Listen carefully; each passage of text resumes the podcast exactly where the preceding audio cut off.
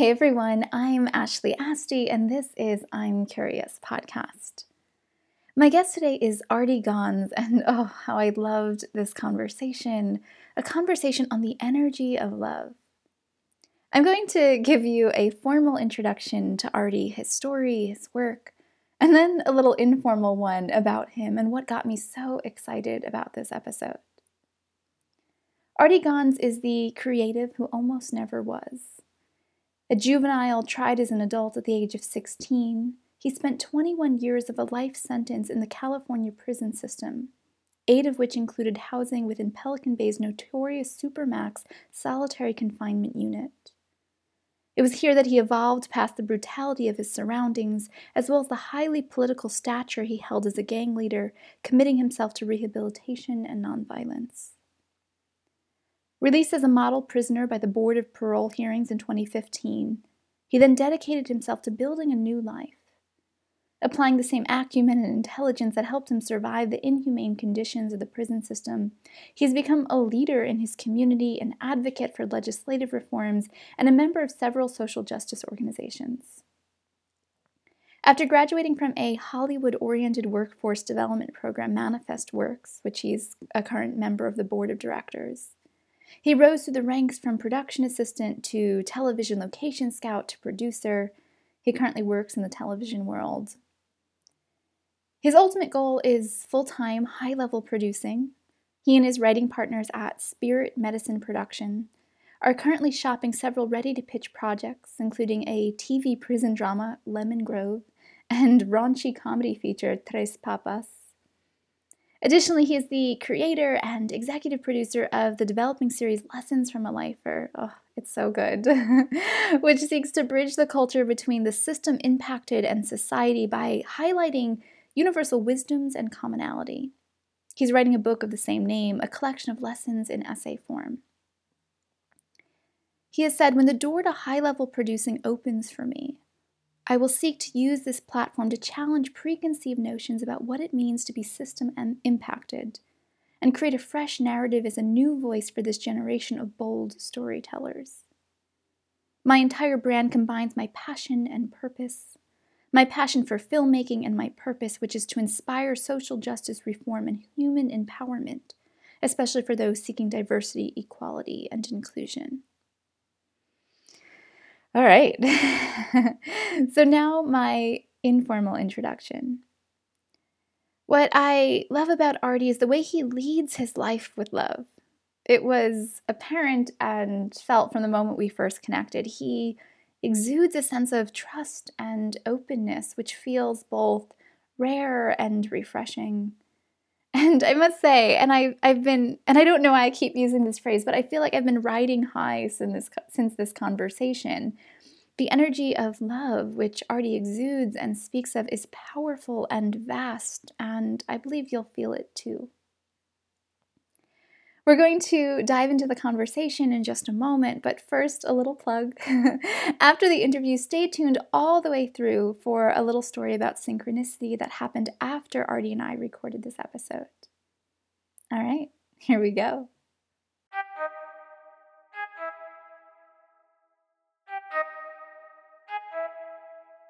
I need to know everything who and the what and the where I need everything.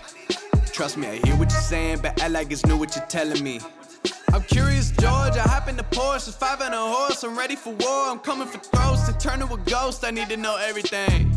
Now you be surprised at the info you get. Is hey everyone, I'm Ashley Asti, and I'm curious, aren't you?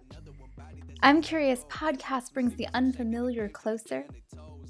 I'm telling stories and sharing conversations with people who remind us that love demands we move toward justice and that we're all connected. This opening music is called Curious George by Nate Rose. All right, let's get to it. We ever spoke, I'm ready for smoke. I need to know everything, who and the what and the where. I need everything. Trust me, I hear what you're saying, but I like it's new what you're telling me. I'm curious, George. I hop in the Porsche, five and a horse. I'm ready for war. I'm coming for throats to turn to a ghost. I need to know everything. Now they ain't go harder than me. So should we should we jump right in? Sure. Let's you go. ready? Let's do this. Spread yeah. some love. Um, all right. So, Artie, as I was telling you before, I've been really excited to have this conversation with you. In fact, I was talking to other people all week about you. I'd be like texting friends and be like, there's this guy, and I'm going to get to talk to him, and he just embodies love. And that's so refreshing that you lead with love. So, like I said, I've been very excited the way you just unite intelligence and compassion and heart. Uh, so, I'm grateful mm. that you're joining me. I'm very, very happy to be here. I'm glad that we are finally able to make this happen, mm. and uh, definitely ready to have the conversation. And thank you. That's that's very kind. I really, um, I love what you're doing. I love um, the direction that you're coming from. I think it's refreshing, and I'm very proud and happy and honored to be here to contribute to that for sure. Oh, well, it's mutual. So thanks. Mm-hmm. Uh, today we're going to talk about love or the energy of love, and so I wanted to open this by beginning to understand your foundation for love. Growing up, what was your understanding of love? Uh, that's a great question. My, I, I did not always have the best experience with love. I would say that my journey with with discovering what love is or defining it for myself uh, has certainly been it's been a long journey and it's had ups and downs as as most do but early on i would say that my version of love was sort of a mixed bag i uh, I grew up, for those uh, listeners who don't know my story, I, um, I'm a juvenile lifer. I spent 21 years incarcerated for a crime I committed at the age of 16. I was given a life sentence and tried as an adult. I spent eight of those 21 years in solitary confinement in Pelican Bay, uh, fighting for my sanity. And uh, thankfully, I came out mm. sane and whole. If not definitely some work to do with the uh, all the trauma that I've experienced in my lifetime and still working on that to this day for sure. Like I mean it's a lifelong process you know of healing and work. But I that's my backstory. I I started out with a very traumatic childhood and I endured a lot of abuse a lot of physical abuse. I witnessed a lot of things that children at that age probably should not be witnessing. You know, I watched my mother be physically assaulted by various boyfriends and in mm. Toxic relationships.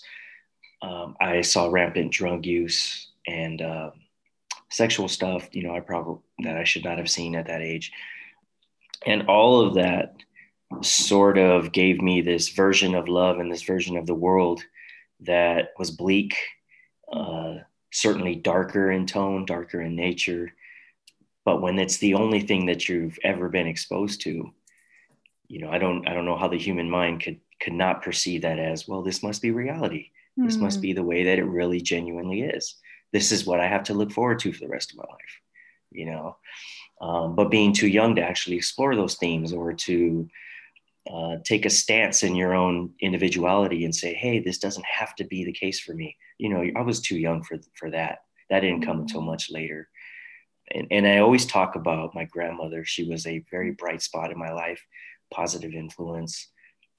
For her, I did everything. I got straight A's in school.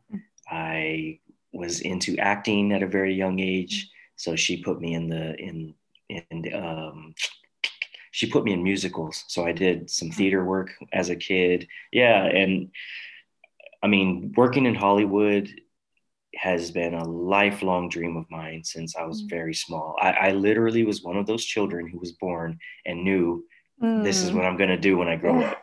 Yeah, so some of us just know, right? Yeah. and although I had uh, the traumatic childhood that I had, that that passion still burned in me, mm. uh, my calling, so to speak. And she was there to nurture that, and she definitely did. Unfortunately, my grandmother died when I was 13 and she died of cancer. It took her pretty quickly, and uh, at that point, I everything went away for me. I mean, I really didn't have any other bright spot that, at least to my mind, I, I saw that was available for me. I just I gave up on school, I gave up on life, and I just went to a very hopeless, helpless place, mm.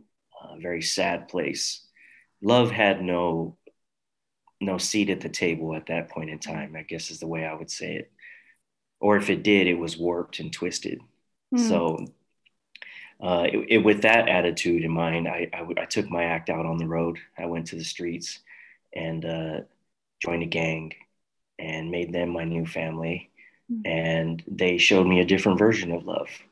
They showed me a version of love where you could feel this sense of family and this sense of potential.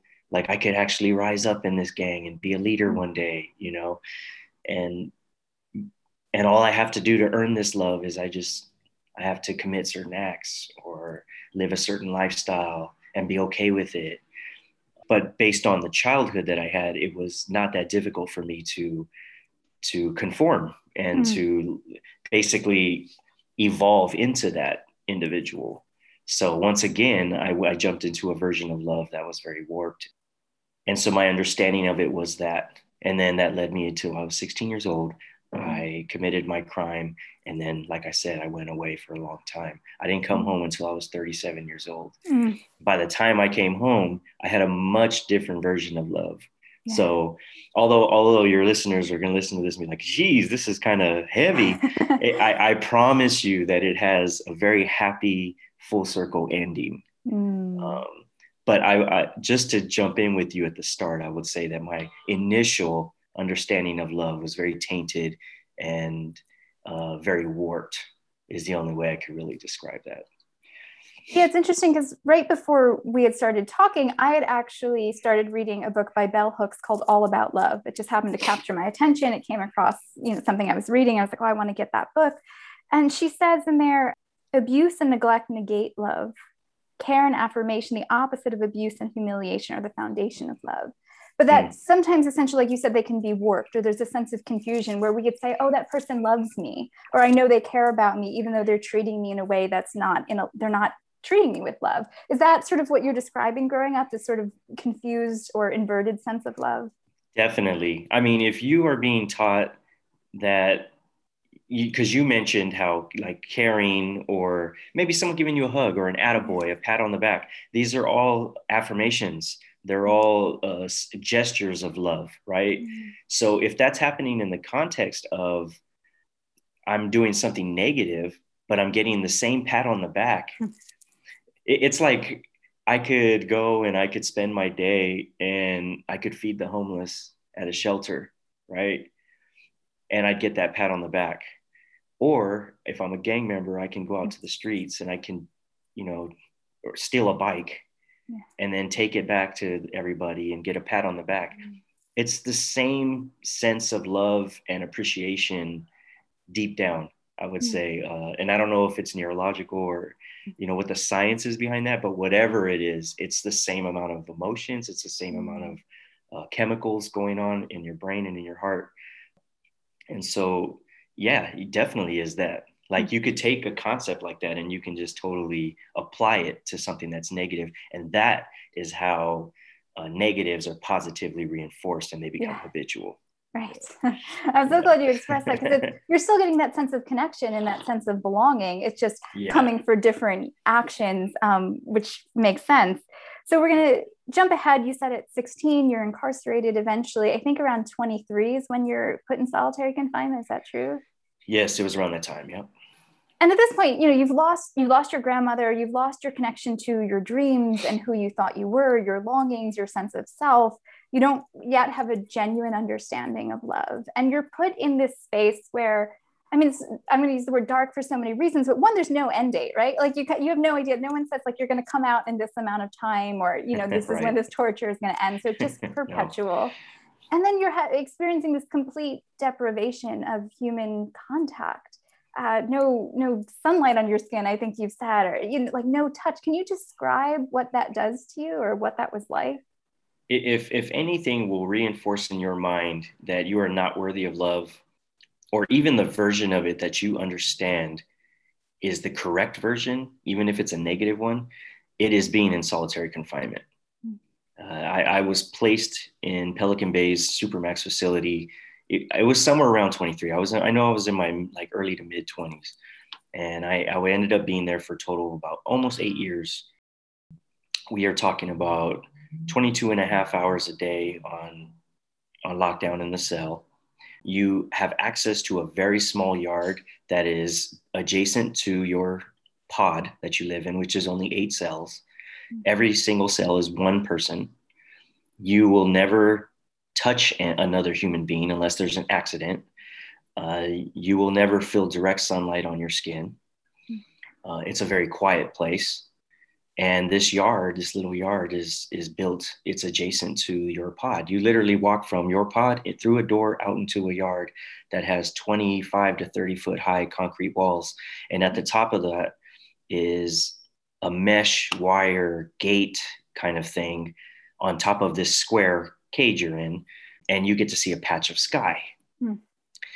Uh, unfortunately, based on the location of that facility, you will never actually see the sun because it will not pass over that portion of your patch of sky hmm. uh, throughout the day. So I didn't see the sun for many years.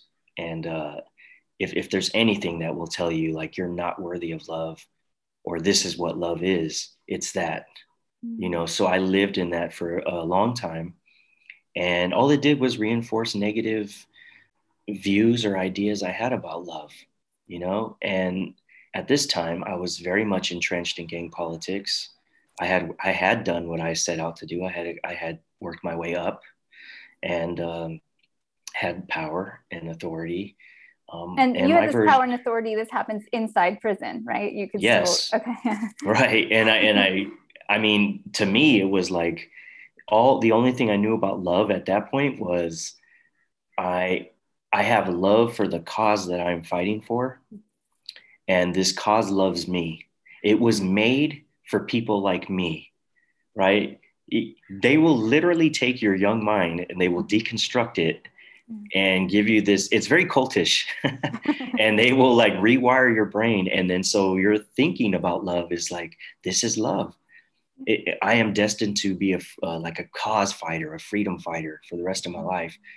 And you actually think that all the while being physically isolated in a single cell with no material items, no possessions, no actual freedom, and being thankful for the process. Mm.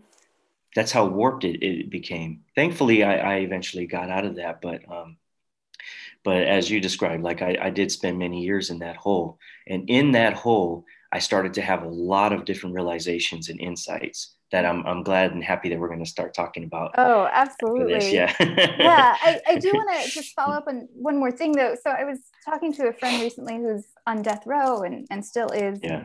And I was asking him just, I, I at night, I, I have the very vivid dreams. So I asked him, oh, do you dream at night? And he talked about his dreams and he said, he dreams about different women. He dreams about just being able to hold a woman's hand, about touch, about love in all sorts of ways that he'll never get to experience again. And you were going into this as a lifer at 16 how does that not just make you angrier and like how, how, you're you're talking about you started essentially rekindling a sense of connection to yourself a connection to love to not this like cause in the the gang world but yeah. to something deeper how do you make that movement from that place of like hopelessness and despair to uh, this connection to aliveness you know uh, one of the things that is has come out of late um, I'd say in the last 10 years, there's been a lot of reforms in the social and criminal justice uh, movements uh, and in that space.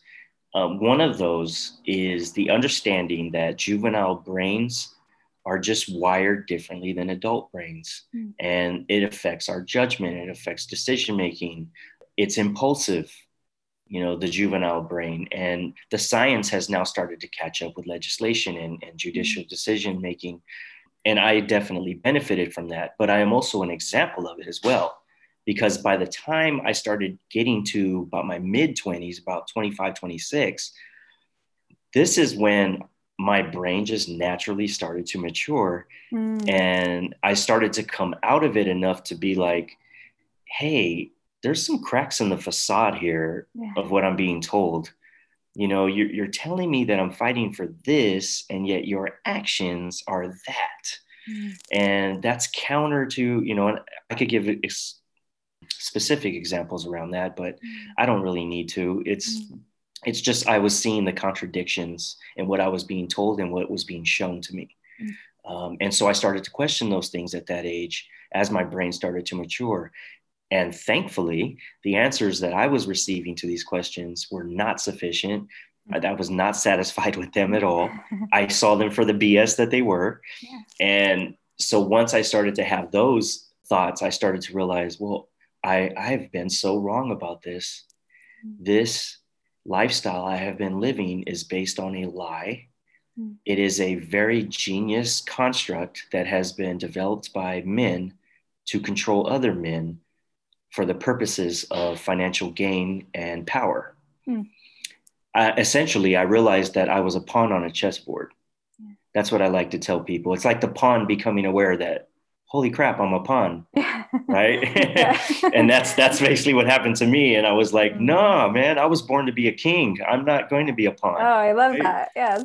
yeah, I was born to be a king on this board, man. You know, in my mm-hmm. own way, whatever that right. should mean. You know, was destined for greater things. I was not actually meant to be here. Mm. And so when I realized I was wrong about that, I started to ask myself, what else am I wrong about? Mm. And before I could explore that, I decided, you know what? I'm going to walk away from this entire lifestyle. Wow. I'm going to put my life in danger and I'm going to walk away. Mm. And I did. I, I told my mother I was leaving. I walked away from it all. And that is when my journey of self exploration and inner mm. work really started to begin, uh, really began. Mm. Um, that is when I started to have these transformational, uh, you know, these transformational levels of like human evolution taking place inside yeah. of me uh, to become the person that is talking to you now. Hmm. I, so I want to ask you about one of those transformational moments. Uh, you'd actually described it on It's Needed podcast, which is great. Those both of those episodes. Oh yeah, shout out Ryan Tillman, man, right? and AJ, oh, yeah, Billy. I love their mission. Love Amazing. Yeah. yeah. So everyone should check that out. Um, but you were talking about it on there, and you said that through the help of a mentor, you had this moment where up until this moment, you kept thinking that your victim would have hated you, would have wanted you to suffer, only wanted retribution. And then you had someone say something to you to imagine it in a different way. Can you describe that? Absolutely. Uh, first things first, shout out to the It's Needed podcast, mm-hmm. Ryan Tillman, AJ, Billy. If you guys get a chance, please go and listen to their podcast, mm-hmm. follow them, subscribe to their YouTube. Uh, these guys are true bridges between the community and law enforcement. They're trying to make changes. They are all about reform. Love these guys because they're law enforcement, brothers. and you and they had you on the show just to clarify, right? Yes, yeah. because I also am functioning as a bridge. You know, mm-hmm. it, it, in this day and age, I really feel it's important that we all take an individual stand and refuse to be pulled into extremes. Yeah. Progress is found in the middle. It's not found on the ends. So this is what they represent. So I'm always happy to support them. I love these guys. Mm. So, but I did mention that you're right. I um, I went through this phase of as I started to like transform and change myself and work on myself. I realized what I had done.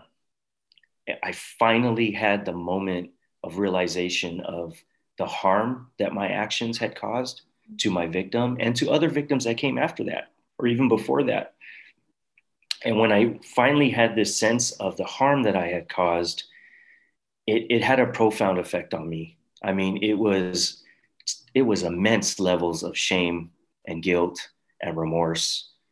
Hard to explain on a podcast, you know, um, but it was it was so profound for me that one I realized I can never ever harm another human being again. Uh, that cannot happen again. Uh, two, I realized I owe an immense debt to my victims and to society at large. I'm not sure how I'm going to do that, but I'll, I'll figure it out. So that's where I started. Um, I started doing 12 step work. I got a sponsor, and my sponsor, rest in peace, to Vern Kritz, uh, amazing man. Uh, he he took me through the process, and as I started to make amends to victims, I realized a very sad truth. I was not going to be able to make amends to my victim because my victim was no longer alive. My victim was not going to be around. Uh, and then the example I always like to use is if I steal $50 from Ashley, I can give it back to you later with an mm-hmm. apology mm-hmm. and I can never steal again, right? I can truly make amends or repent for what I've right. done. I, I, cannot restore life. Mm-hmm. And because I cannot restore life, it is impossible for me to make full 100% amends for what I've done. And so this mental trap that I had put myself in, and, and this revolves around love big time because it reinforced like even more like I just I not only am I undeserving of love, mm. but I think it's actually part of my punishment to be disconnected from and unable to attain it. So uh, what I did was I decided I realized the true punishment for my crime was not the bars, it wasn't the glass, it wasn't the systemic oppression, it wasn't the, the abuse by guards, the, all the violence and trauma that I had sustained all those years. That was actually surface level punishment. Mm. My true punishment was I had to attempt to make amends or atone for what I had done, fully conscious of the fact that I was going to fail every time. But I had to do it nonetheless, right? In this way, I honor my victim by giving myself my just punishment. Uh, and then to flash forward, eventually my sponsor, growing tired of that, trying to get me out of it, you know, he's like, dude, you have to find a way to get past this, man. Like, you know, yeah. uh, he finally pointed out to me, he said, you know, you, we always look at our victims from the standpoint of the part of them that hates us, mm. the part of them that we hurt.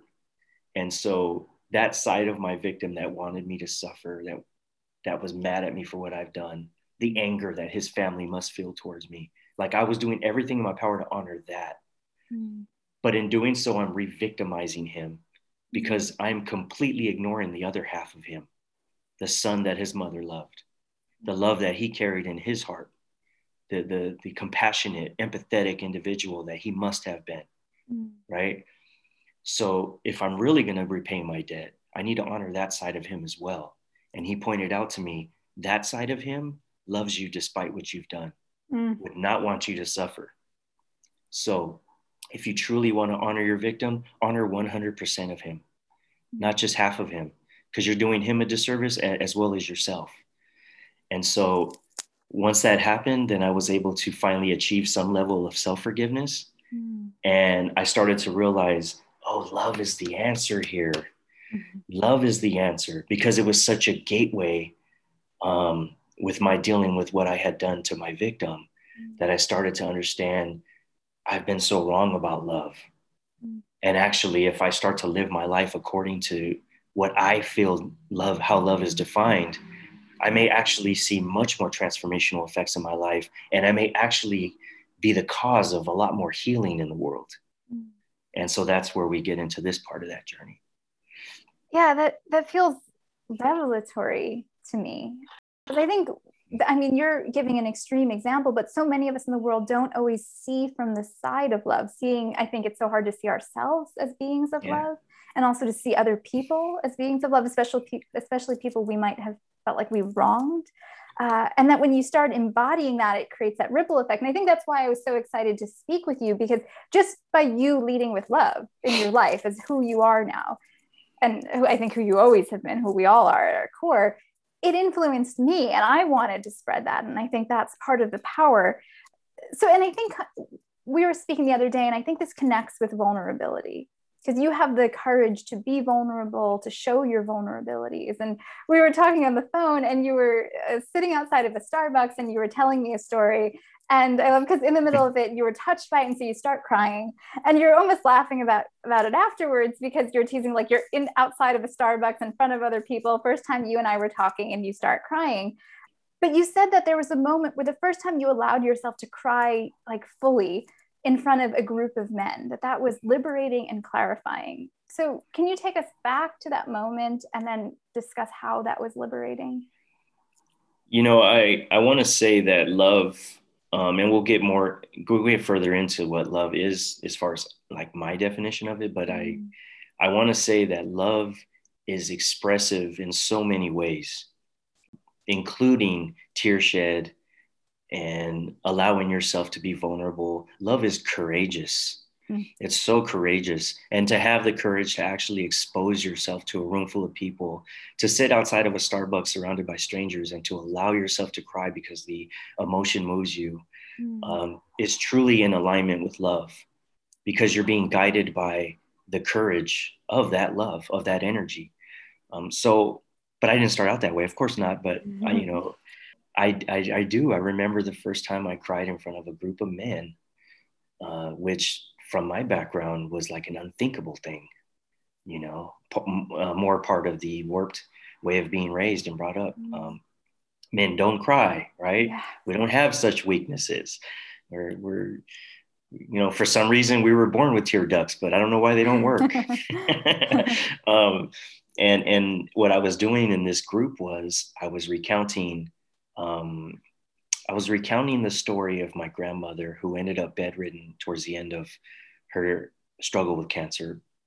She she died at home, and so we had a nurse who would come in every day, and um, and she was bedridden. And towards the end, she was on a, on a lot of drugs, you know, for pain, uh, kind of in and out of consciousness. And uh, I came home from school, and I don't know why, but I went into her room, and I think something just something about the environment or something about the way I was feeling in that moment told me she was close. So I couldn't tell if she could hear me or anything like that. She looked completely out of it, mm. you know, and I told her, you know, everything. I love you. Mm. I'm going to miss you. Um, mm. Sorry. No, you don't need to apologize for it. And please take your time. This still, um,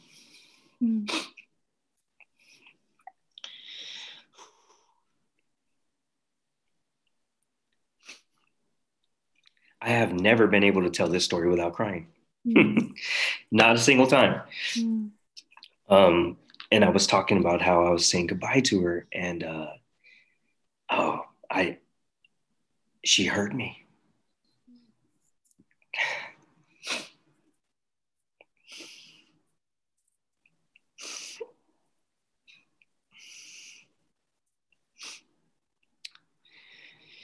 She heard me and uh,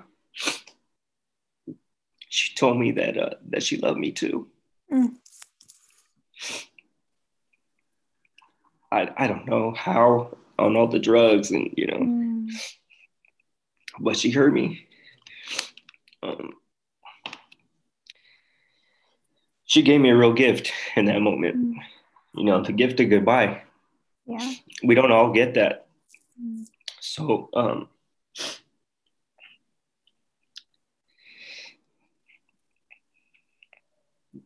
so I was telling that story to the group of men, and uh, I just broke down, kind of like right now, but much more the first time, uh, um, much more, and uh,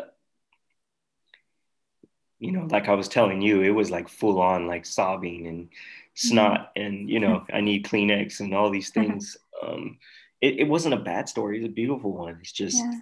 you know, I guess I didn't realize how much I was carrying since that moment. Mm. And so, you know, I, we might even been talking about love. I don't remember what the actual subject was in that group that day or the topic because mm. it was a process group but I was the facilitator of it. Like I was, you know, leading the group. So it was like, it was great because uh, it really gave them a clear example too of that expression. Mm-hmm. And so I just let, let it go and you know after that i was never afraid to cry in front of people ever again mm. um, and uh, i find that it's very healing and like i said i find that it's expressive but i also think it's like a gesture of love because i think mm. tears come from love mm. if, if it didn't then why would you be moved to have such a physical reaction mm. you know only if it's grounded in love. Sometimes we cry because someone cheats on us or mm. um, someone harms us in some way or we're, we're resentful, you know. But what people don't understand is that underneath all of that is you've been touched by love. Yes. and that's why it is affecting you the way that it is. Mm. You know, even if it's just your best friend who like, you know, started mm. talking to your boyfriend after you guys broke up, like, mm. you know, you love your best friend so that's why it hurts the way that it does, because hurt, although it's pure, uh, can be diminished and uh, treated bad, mis, you know, mistreated by us throughout the human experience. Mm. So I learned a lot of lessons that day, but one of them was to be courageous and not be afraid to express myself in any form of love mm. um, because I'm a loving being. Mm. So. oh, that was oh beautiful, and, and thank you for your courage in continuing to share and and show that. I was listening to a podcast the other day, and the writer Glennon Doyle was speaking, and she was saying something like, "We always say, follow your bliss, follow your happiness." But she said, what about follow your heartbreak? And it's sort of connecting to that because beneath that yeah. heartbreak is that that energy of love or that energy of longing or there's something that will connect you in that heartbreak like the way that the world might break your heart in certain ways. If you start to go out into that you'll find the other people who it also breaks their heart in that way too and who are perhaps working to create that change or that transformation. And so you just sort of crystallized it for me when you said that. You do this you know you you have your own show now lessons from a lifer and yeah I'm curious if you were to, I, I guess, talk to like young men today and talk to them about love, of these lessons that you've gotten. What would you say to them? Because I think the other thing that surprised me about you pleasantly is that like I said, when you lead with love or the way you post on social media, you text, you use loving emojis, you use hearts, which men like are taught to like, oh God, like you don't, right. you don't ever lead with love. You don't say anything kind or warm to people. Um, and you just seem to do that across the board. So what, what would you say to them?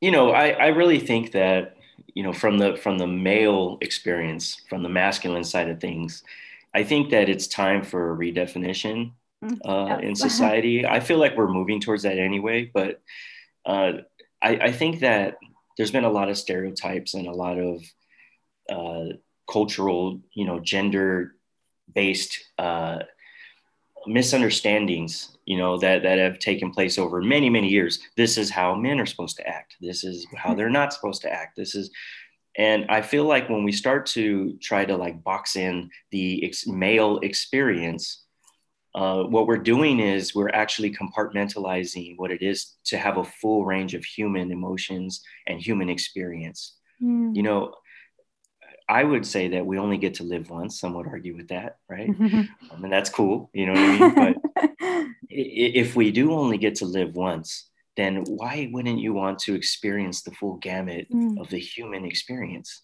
Like why wouldn't you want the whole tone and range color and, and colors mm-hmm. of, of that experience right and i think that from the time that i was born and raised i was taught that men act and and our responses are a certain way it was manly for me to respond violently to stimuli mm. you know i i wasn't permitted by my circumstances to uh, cry because a kid tried to, you know, what, take my lunchbox mm-hmm. at school, you know, and then go tell the teacher, like, he tried to take my lunchbox, right? I wasn't permitted to do that because my experiences were, no, you have to put somebody down for that. Mm. You, that's what men do. They, they, they have such a respect for themselves. And I feel like over time, as I started to mature, I realized, you, but I'm just diminishing and minimizing i'm degrading myself really but i'm minimizing myself to like a single aspect of what it means to be male mm. and by the way anyone is capable of violence or if necessary you ever heard of a mama bear you know yeah. like i mean they, they it, that's part of the uh, the full gamut of experiences mm. for the female side of of the experience right so i think that we have sort of been roped in here and i what I would tell people, especially youngsters, is it's okay for you to show emotion.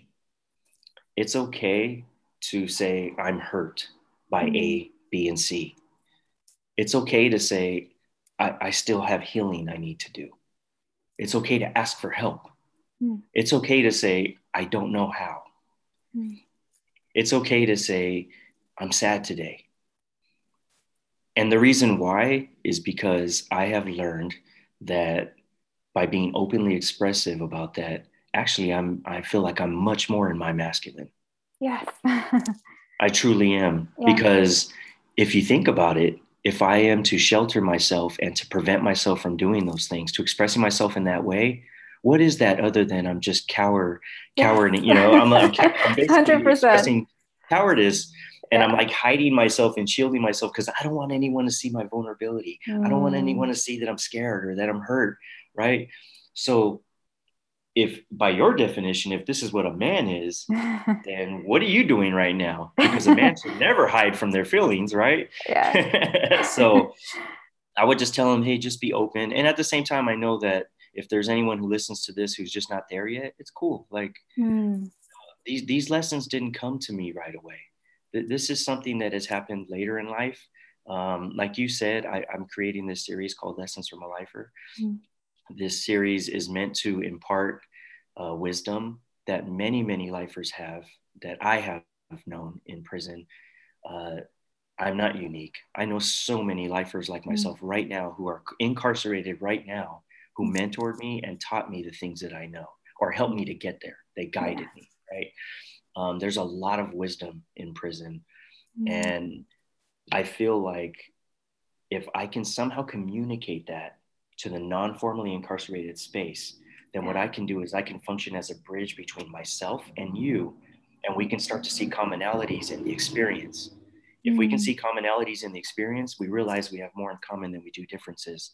mm And therefore, maybe I'm not as scary as you thought I was. Yeah. Maybe I'm hurting just like you're hurting, but we're just hurting in different ways. But however, we are both hurting. mm So can we help to heal each other? Is there a, is there a middle ground here? this is not to say that my series is advocating for um, no accountability. Right. you know, I certainly committed a crime. I I did my time. Mm-hmm. You know, I, I I'm, I'm the first to say that. Uh, what I would say though is that did I need to have the full range of 21 years of traumatic prison experience? No. Yeah. What I needed was love. Mm. What I mm. needed was compassion. I needed somebody to actually start me on that process of deep inner work years before I got to that point. And that wasn't available. It's not very available in the society. Lessons from a Lifer is hoping to change that. Hmm. I want kids who are 12, 11 to start to understand what it means to do deep inner work, to start to be connected to themselves and to the universe, to feel that connectivity around with people around them. Mm. It's kind of hard for you to victimize someone if you see their humanity and you can sense it when you're around them. So I want to be that bridge. I'm also writing a book right now that's also called Lessons from a Lifer, mm.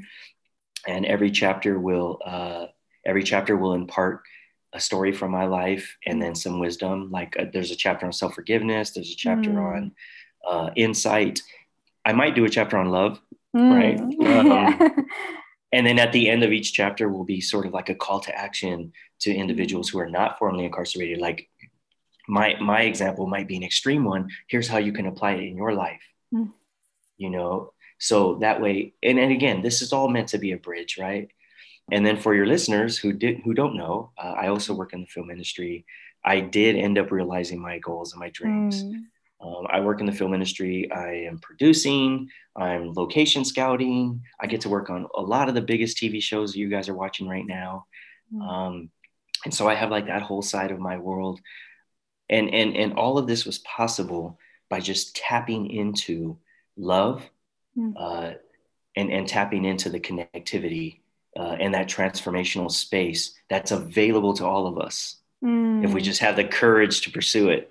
yeah. I, I'm just going to underscore what you said with the courage because I think, like you said, we almost try to insulate ourselves from that full range of experience because that means you have to experience the lows, you have to experience the highs, you have to experience the void, the darkness, the uncertainty, the ecstasy, all of those things together. But that can be terrifying as much as it is thrilling. And so it takes mm a real man or a real woman or whatever you want to identify to step into right. that and and face it all and, and, allow yourself to not just be fine or just go through it or numb yourself out to both ends of that the other thing you you use the word like you're a bridge um, and I, so I guess a little bit from my experience, that's why I'm having this conversation now. What led me here is because when I five or six years ago read a book about incarceration, had never thought about it my whole life because that's how I grew up, didn't know anyone who was incarcerated. It was like a foreign thing. You just see it on CSI or whatever on, on TV. and I thought, right. I read that book and I was like, oh my God, I need to like get involved in some way. And so I, I started writing letters and I, I found this woman yeah. who was about my age in her, you know, early 20s and she was incarcerated in Texas. And I wrote a letter and it started by me saying, you know, I had no idea what I was doing. I was like, I, w- I want you to know that I see you and you're not alone. Like I was sort of like, I wanted her to know these things about like, and what surprised me was the way that she saw me too. The way she, you know, and that now I'm like, of course, that's not a surprise. That any relationship is mutual, and that when you see someone, they rise back up and see you as well. And so it was this give and take. And what I've discovered along the way is how much wisdom there is, like you said, amongst people who are incarcerated, um, that they're having these conversations, they're philosophizing, they're discussing these things. So, speaking as a bridge, which is what you're doing now, uh, do you have any particular lessons in terms of love with this current moment in our our nation? As we're it's just like a reckoning with like what feels like disparate parts in so many ways. Do you have any message about love in this moment? Yes i i feel like society in general could benefit from tapping into it a little bit more, a lot a bit more. um, we have we have become a nation of extremes. We really have. It's it's it's either or. There's just there's no space for middle ground. You know, we mm. see it in mm. Congress, we see it in uh, in politics, we see it out here in the streets with in in and, and all versions of protests, right? We see like, you know, and everyone has this real sense of, I know that I'm right, you know, and, and I'm not knocking anyone for feeling that way. But what I am saying is that when, when that is the case, then you're not even leaving room for being wrong. You're not leaving room for growth or exploration or, you know, that is actually anti love Mm. Love is open. Love calls you forward to growth. Love doesn't is not closed off. You know what I what I try to say to people, um, and I've said it in the past, is that I think that we call it love because that's the only way that our human minds can define it. But I think that what love really is is an unseen force. It permeates the universe. Mm. It connects all things. We are all made up of the same substance, the same universal material, right? And I think that when we feel a sense of love towards someone or something, it is my vibration is matching with yours. Yes. because the substance that makes you and makes me, something about us together is it feels attuned. Mm. And what we experience as that attunement is what we call love. And, and with others, some with, it, could, it could be stronger than with others, right? Mm. There's just something about that person or that thing. Mm. I also feel that love is pure. It is not tainted by racism or politics or systemic oppression or abuse. Uh, it's not tainted by bias or bigotry. None of those things, prejudice. Mm. Love is pure. It's the human experience that takes love and does what with it what it will, right? So the call to action for us is don't taint love. Don't attempt to taint it. You know, leave yourselves open to it because if you do, you might find yourself to be more in tune with what you're claiming to hate if you just actually gave yourself the opportunity to open up to it. Mm-hmm. And remember that love is not closed, it doesn't close off. If it permeates the universe and it's in all things, it's impossible to close. So it's only like a shallow mind or a closed mind that actually would do this to itself. And for many years, that's what I did. I closed myself off from the world and I, would I sat in this cell, but I was right. oh, it was so nice to be right. Yeah, I was right. But how much did I suffer for being right? Mm. You know, it it wasn't until I admitted I might be wrong here or I may have room for change and growth that love was let back in to the conversation.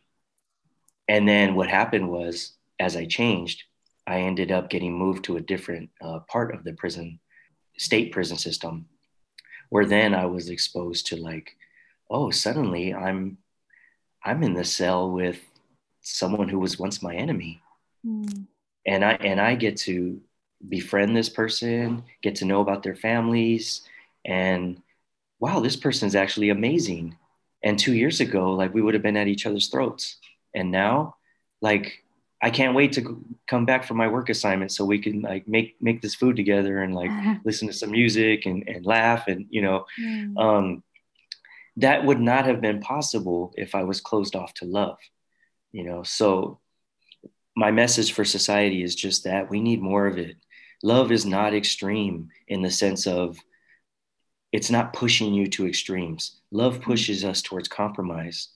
Love pushes us towards empathy, actually putting yourself in the shoes of somebody else who's suffering mm. and trying to understand them through their experience, not the judgment that you carry about it from your own. So that's probably my message. And that's the only reason why I could like, I could sit with Ryan Tillman, who's a law mm. enforcement officer, and I could sit with him and you know, I, I call this man my brother. Like he's a friend. You know, he's a real friend. I love him, and mm-hmm. uh, I'm I'm okay to say that. You know, I know what he does for a living, but I also know who he is, and so knowing him it is impossible for me to say, "Oh, to heck with all law enforcement." Yeah. I can't. I can't say him. To to love him is to is to not be able to say that.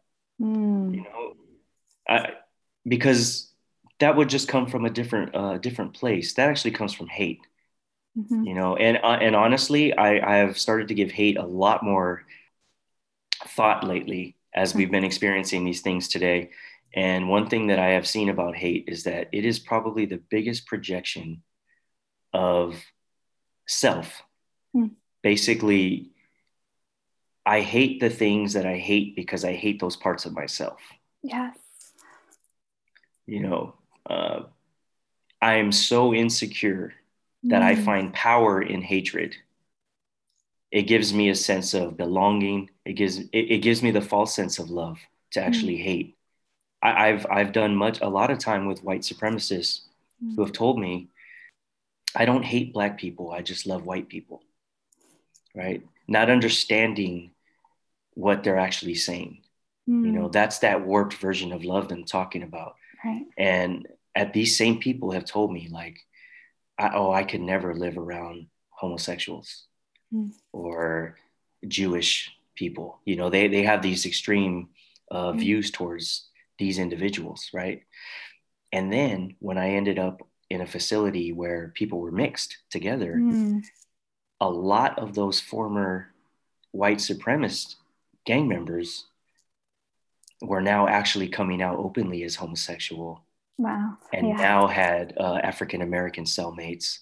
Yeah. And and it, you're just looking at it. You're not judging. You're not laughing, or, or you know, th- there's no snide remarks or anything. Mm-hmm. But it's just, it really made me understand, like, you hated for so long because that was a part of yourself, mm-hmm. and you were afraid to be honest about who you really were.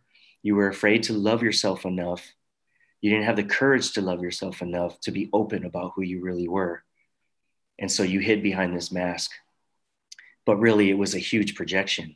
Yeah. And that's what's happening in America right now mm. on a macro scale. It's a huge projection. So, yeah, it's so clarifying. It's like displaced that insecurity or that lack of self love onto something else. Exactly. It's not to say, I mean, systemic racism in this country is a real thing. Yes. it very much was founded on those principles. It, it, that is a real thing.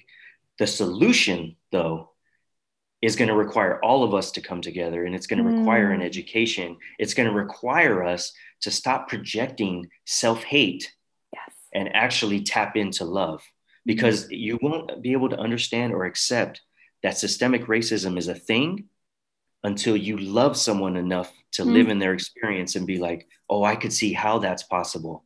I could also see how I would be closed minded to it because it hasn't been my experience. Mm. So love is what opens us up. That's brilliant. Oh, I love that. Speaking of love, love is open. And I also think in order to get to know your neighbor. In order to love your neighbor, you have to get closer to them. That's what you're saying. Now that you know Ryan, Absolutely. you know, you can't say all law enforcement is bad because you know the human being and you love him. Yes. Uh, I'm going to ask you your definition of love. We will get there. And I actually have a few like lightning round questions I want to get to. But I have one last thing that I had wanted to ask you. Um, switching gears slightly, still in love though. I was listening to a podcast the other day with the famed therapist Esther Perel, and she was talking about passion and this erotic intelligence, but we've limited our notion of what the erotic is to just think it's inside something that happens inside couples. But she's saying this passion is really connected to aliveness. So it's something that happens in our work in our friendships. It can happen she said people who are in revolutionary movements have this passion right? This aliveness yeah. feeling and so essentially it's the antidote to loneliness to isolation to this sense of nothingness. And it's another type of love a passionate type of love a sense of calling or soul awakening.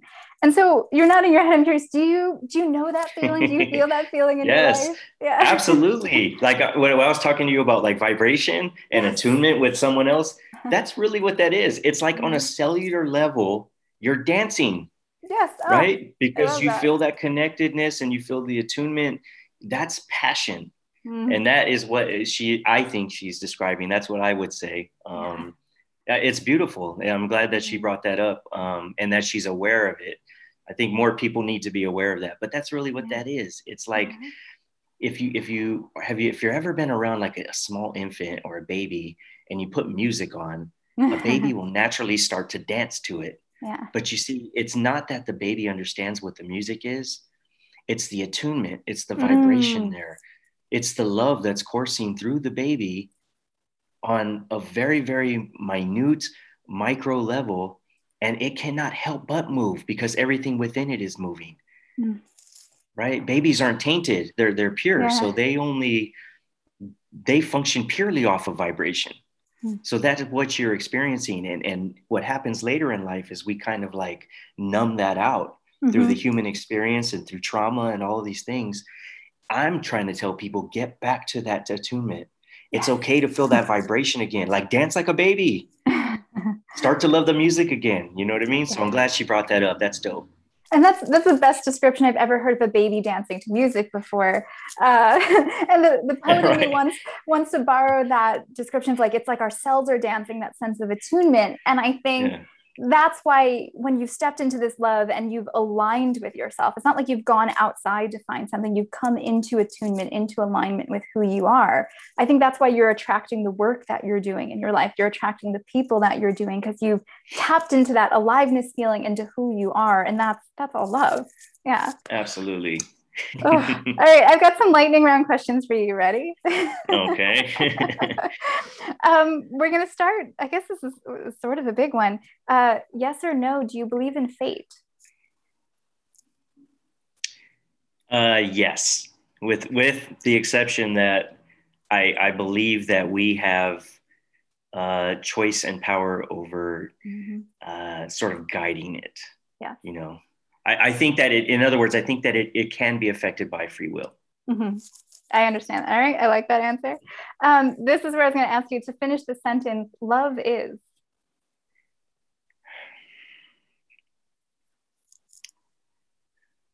I want to say that love is God. Mm. What people would call God. Mm. Yeah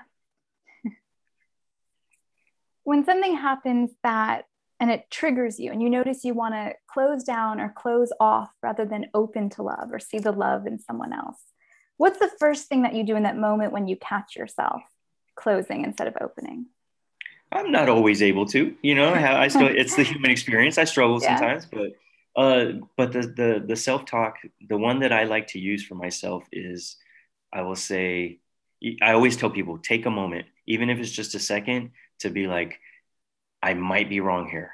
Hmm. You know, but the answer is always this empathy. Mm. Just try to empathize. Like, just tell yourself, empathize. So it's what I strive to do every single time because it's only through empathy that I'm really going to be able to relate to someone I don't know or understand an hmm. experience mm. I've not lived. So that's the answer for sure. Mm. Okay. Uh, these are just for fun. So, the last TV show that you binged and loved? The last TV show that I binged and loved was Queen's Gambit. Oh, I've heard great things. I haven't seen it yet. Oh my goodness, it's brilliant. it's so good. Yeah. Right, I'm gonna try and, and I played a lot of chess, obviously, right? As a person formerly incarcerated, I played a lot of chess. Uh, I used to play uh, chess on postcards with people around the country. Wow. Yeah. Fascinating. Look at you. no. So th- this series was amazing, and it's funny because I play the King Queen's Gambit when I play. See, uh, look at that. Look at the things we learn about you. Um, so we talked about this before. You have your own show, Lessons from a Lifer. Who's your dream guest on the show? Uh, if I could have anyone on Lessons from a Lifer, oh, I'd, I'd have to go with Barack Obama. Oh, good one. Yeah. I, I would love I would love to sit with Barack Obama and just have. I mean, he's such a wise wise man. You know, just to hear his ideas and thoughts and how we connect somewhere in the middle, like I mean, that would just be epic for me. I, I, definitely want to see that. So we're putting that out there into the universe. Yeah, we're putting it out there. We need Obama. yeah. A very close, like tied for first would yeah. probably be Oprah. Oh, I, another. Oh, come on. And also, I feel like given what you, what you do and the way you ask questions, and that would she'd be great one. You know. yeah. To, yeah. Um, this is a, a, along a similar vein. So I'm going to ask you to pick someone other than the two you just said. But if you could have dinner with anyone, dead or alive, who would it be? Uh, actually, if I could have dinner with anyone dead, it would probably be uh, it'd probably be Nipsey Hussle or Tupac. Mm-hmm. Um, if I could have dinner with anyone alive, I've always said, uh, "Oh, I would love to sit down and have a meal with Jay Z." and just pick his brain. Oh my goodness. He's a boss. He's he's he's doing it. Beyonce too, you know, but oh, I yeah, but I just I've always been a Jay-Z fan from like, you know, his music got me through so much. You know what I mean? So all right, so I'll sit down with Beyonce. You can sit down with Jay Z. I think that's right. Um, all right, the last one. Uh, your greatest wish is. My greatest wish I think my greatest wish is uh, collective healing. Mm. It would it would really be amazing if we could heal as a culture and as a community and society to get back to a point where it's like, oh, I just love these people because they're human, you know, or they're life forms. Mm. You know, I love animals because they're life forms. I love humans because they're life forms. I love plants because they're life forms. It would be great if we could heal to such a point as that and uh, not be so convoluted with um, with circumstances that we don't get to take with us when we die. Mm. We're so preoccupied with all those things, but the truth is, you don't get to take it with you when you're gone. Mm. At the end of the day, the saying is, we all cry for our mamas at the end, and that is love. I'm going to give you the last word here. Is there anything else you want to say about love? Anything that you feel like we haven't touched on that you need to get out? I well, I yeah. Um. So the definition I already gave you that, which was yeah. I feel like it's like this. Uh, it's this thing that permeates the universe. It's been there mm-hmm. forever. Mm. Um, we call it love, but it's just that that energy, right? It's mm. um, it, it's it's what makes everything sort of like the fabric of the universe, even yeah. itself. You know. Um, but what I would also say about love is that if you if you and I were to stand face to face, less than a foot apart. I mean, just mm. gazing into each other's eyes. Mm. And that's all we did. I would want to see that I'm looking at a mirror of myself. Mm. That's that's love. Mm. Right? It's like some people get to be born with twins, but what if we were all twins? Mm. What if we already are? Right? So if I could stare at you and I could be like, I'm looking at a mirror of myself, it's it's beyond humanity. It's like I'm looking at your substance, mm. you know. So I I would say that additional part about love is like it's it's it's beyond connectivity. It's like um, there's no there's no me without you. Yeah. You know, that's that's really what love is at the end of the day. You know. Mm. So yeah, as you said before, yeah, love is God. It's oh, we're all connected. Uh, I have to say, this has been like a master class. So I want to take more of your classes. Essentially, uh, that was transformative and like revelatory for me, and that's why I started this podcast to have these conversations. And you were bringing it, so I'm so grateful that I got to just listen to you today. Really, honestly, thank you. Thank you. I, I really feel like, I mean, the whole part of my platform is like, and I always say this I'm not unique. There's a bunch of people like me right now. So open up your hearts and minds. Like, there's a lot of phenomenal people who are incarcerated right now or are formerly incarcerated. It's, it's okay to, to start to see the humanity of people and, and the potential of people. You know, I did certainly didn't start this way, but I am proof that anything is possible if we just do the work, anything's possible. I'm really glad that you had me here. There were so many times I wanted to go off on tangents and like talk about forgiveness and what resentments are. And like, you know, I wanted to like go off into these and maybe we'll have to do this again sometime. I was just but, about to say, you definitely will have to come back yeah. and we can explore all of those things. yeah. I, but I, you know, just very happy to have this opportunity. I hope that mm-hmm. um, something I said today will touch someone, uh, make them think a little differently about their approach or, you know, maybe it just gave them a, a smile inside today. You know, I would that that would be great. You know, uh, I really would like for if you can, uh, you guys can follow me on Instagram um, at Artie Gons. I have some videos on there. Uh, you could DM me. I'm I'm open. Like send you some stuff to read if you want. Mm. Um, I'm definitely producing this series. If you know anyone who's interested, wants to get behind something like this, definitely hit me up. Uh, if you guys have guest ideas. Connections, people you think Barack. might want to be.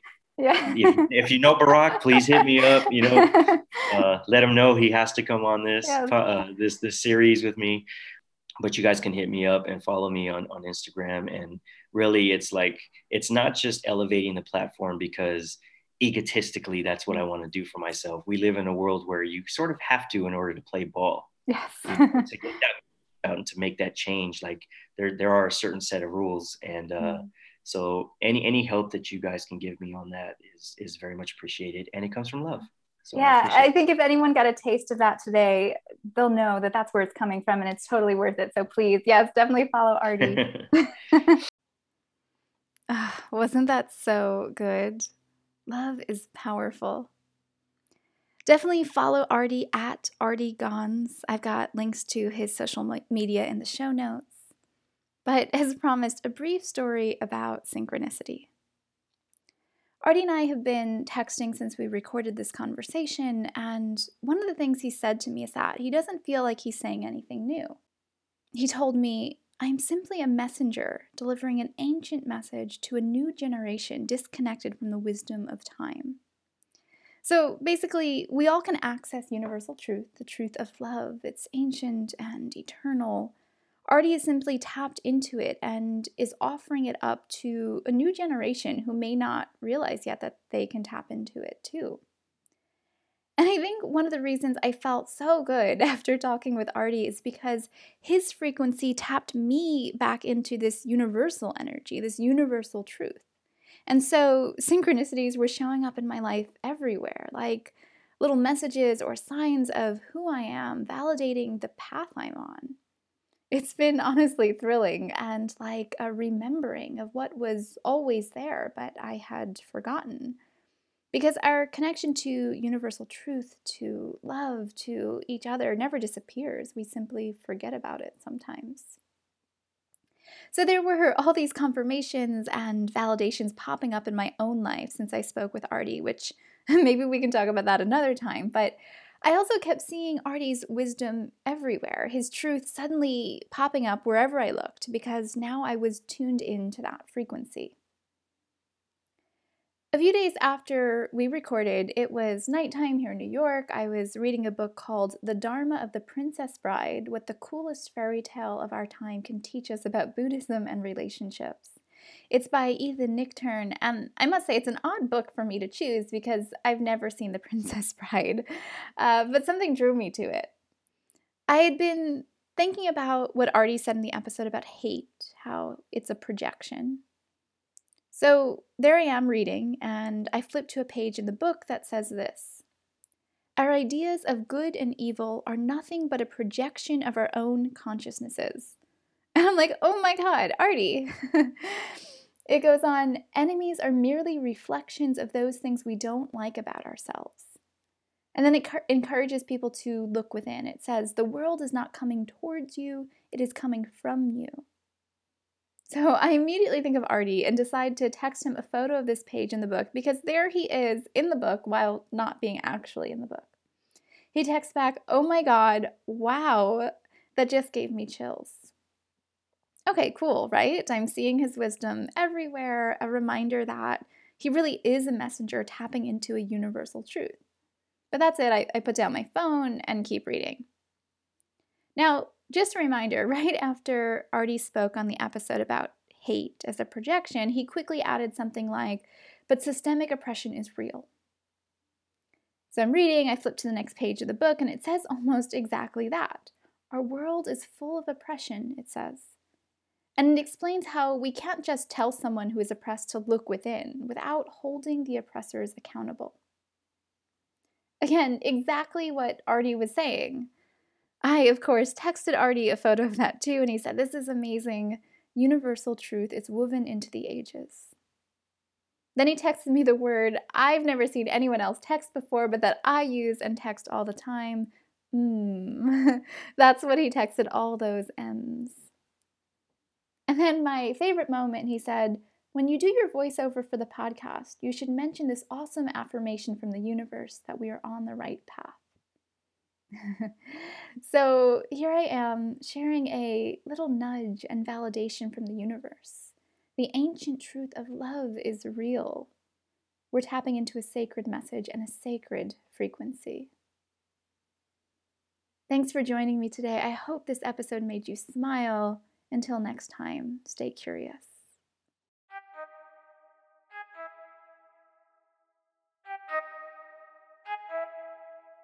I need to know everything who and the what and the where I need everything.